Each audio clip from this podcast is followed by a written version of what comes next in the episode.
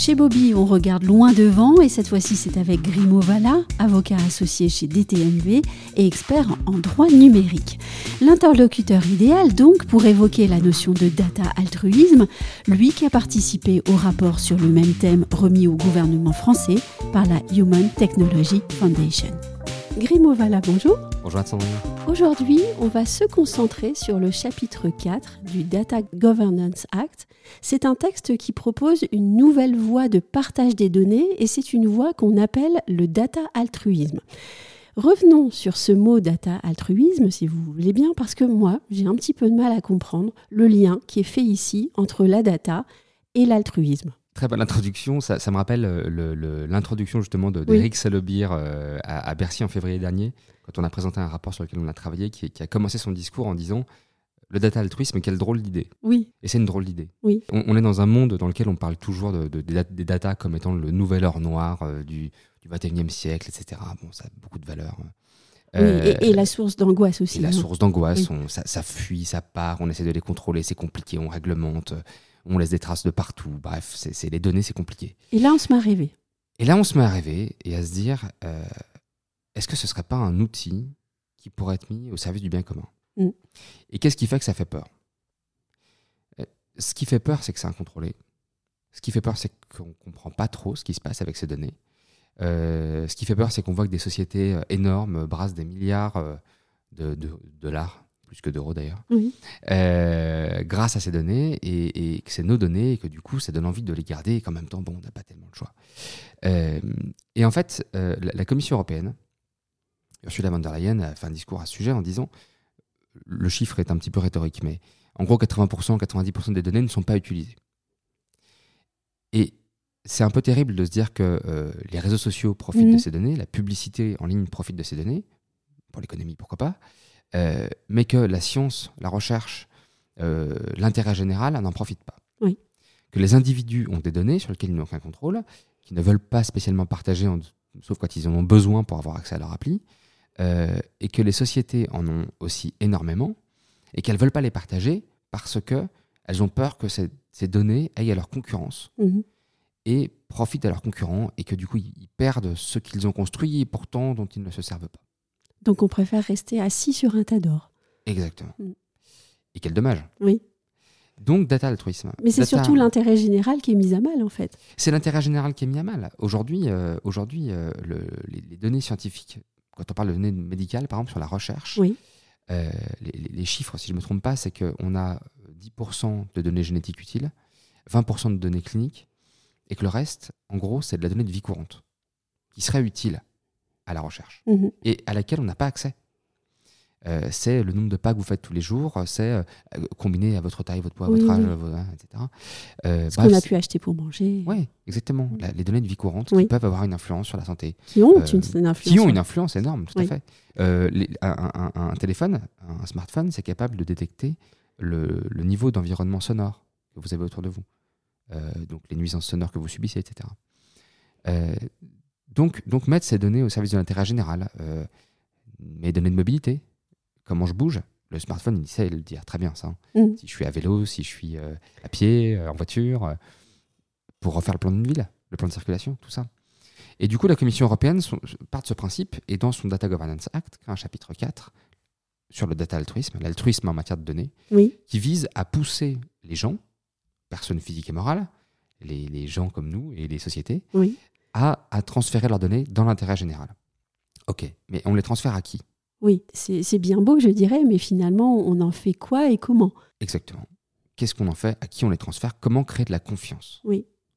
Alors, le règlement crée des tiers de confiance, qui sont des organisations altruistes en matière de données, qui vont être chargées. Il y a un concept un peu similaire euh, euh, au Canada qui sont les fiducies de données, oui. qui vont être chargées d'agglomérer ces données, de les récolter de les conserver, d'en organiser la gouvernance et de donner accès à ces données à des tiers qui devront avoir une finalité d'intérêt général. Euh, donc, par exemple, on a, une, on a une, organisation qui va être spécialisée en données de santé, ou qui a pour but de promouvoir la recherche scientifique. Elle va aller auprès des personnes, agglomérer ces données qui, sont potentiellement utiles mmh. à la, à la recherche scientifique, et donner accès à tel laboratoire d'université, ok? Oui. Mais aussi, pourquoi pas, euh, à un laboratoire pharmaceutique, ce qu'on appelle les big pharma, pourquoi pas? Ce qui va changer, en revanche, ce sont les conditions d'accès, les conditions financières. Ça, c'est de la gouvernance. Et le contrôle exercé par cette organisation sur ce que deviennent ces données. Et aussi peut-être l'équilibre entre les pouvoirs publics, euh, les entreprises privées, comment est-ce que tout ça va être euh, orchestré, je dirais?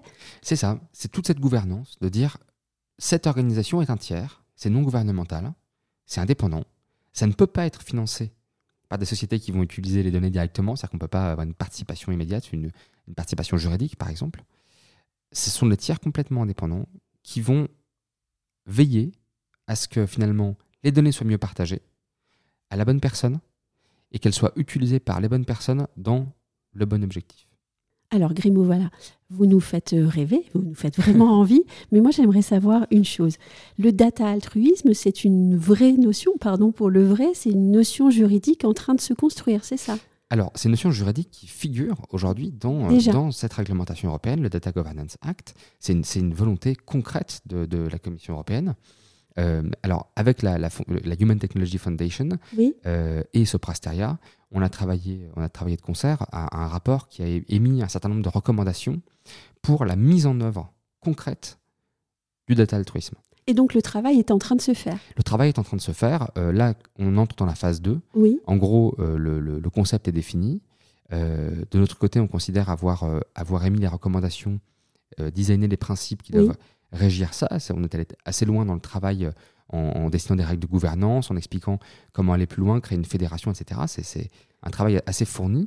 Et on entre dans la phase 2 de mise en application. Donc euh, maintenant, c'est justement ce que l'on recherche, c'est à, à trouver les leviers pour que ça passe en phase concrète, en phase action, parce qu'il y a un potentiel gigantesque derrière tout ça. Je vais vous poser la question que certainement vous n'attendez pas. Ce sera effectif quand? Euh, suite dans un prochain podcast. Oui. non, euh, on ne sait pas exactement hein, quand est-ce que ce sera effectif. Euh, le règlement va entrer en vigueur dans les prochains mois. Mhm. Donc ça, ça arrive. quand est-ce que ce sera effectivement en place C'est compliqué de le dire parce qu'il faut que des personnes s'en emparent. alors on y travaille. on espère qu'en travaillant sur des rapports comme ça, en ayant la chance de participer à des émissions comme la vôtre, c'est aussi une possibilité de, de sensibiliser les gens à ça de faire comprendre que partager sa donnée, c'est pas forcément la perdre. Mmh. Et on, dit que la donnée est un bien non rival. On peut l'exploiter, l'utiliser à l'infini sans le détériorer. donc on peut partager sa donnée et finalement se dire qu'une fois qu'on sait que ce qu'on que ce qu'on valorise, enfin, que ce, ce qui a de la valeur pour nous est protégé, on peut commencer à vraiment le valoriser en le partageant et pour le bien commun. Et, puis ce qu'on peut dire aussi, c'est que c'est une véritable métamorphose, révolution qui est en train de se faire. Si vraiment, et c'est ce que l'on espère, ça se met en place, c'est un changement de paradigme dans la société. C'est de dire qu'on arrête de, disséminer nos données sans savoir où elles vont, mais qu'on les reconcentre, qu'on les réutilise mieux et que ça vient profiter euh, à l'intérêt général. Et je pense que euh, on est à une époque où participer à l'intérêt général, c'est plus vraiment une option quand on voit les problèmes de changement, de changement climatique auxquels on est confronté, euh, les données sur la mobilité, les données sur la vie des gens euh, peuvent être utiles, sont utiles, en fait, on le sait même. Hein. Elles sont nécessaires pour trouver des solutions, mais encore faut-il que tout ça soit fait et que ces données soient utilisées en respectant les libertés euh, et les principes fondamentaux qui protègent la vie des gens. Merci beaucoup, Grimaud Merci, Sandrine.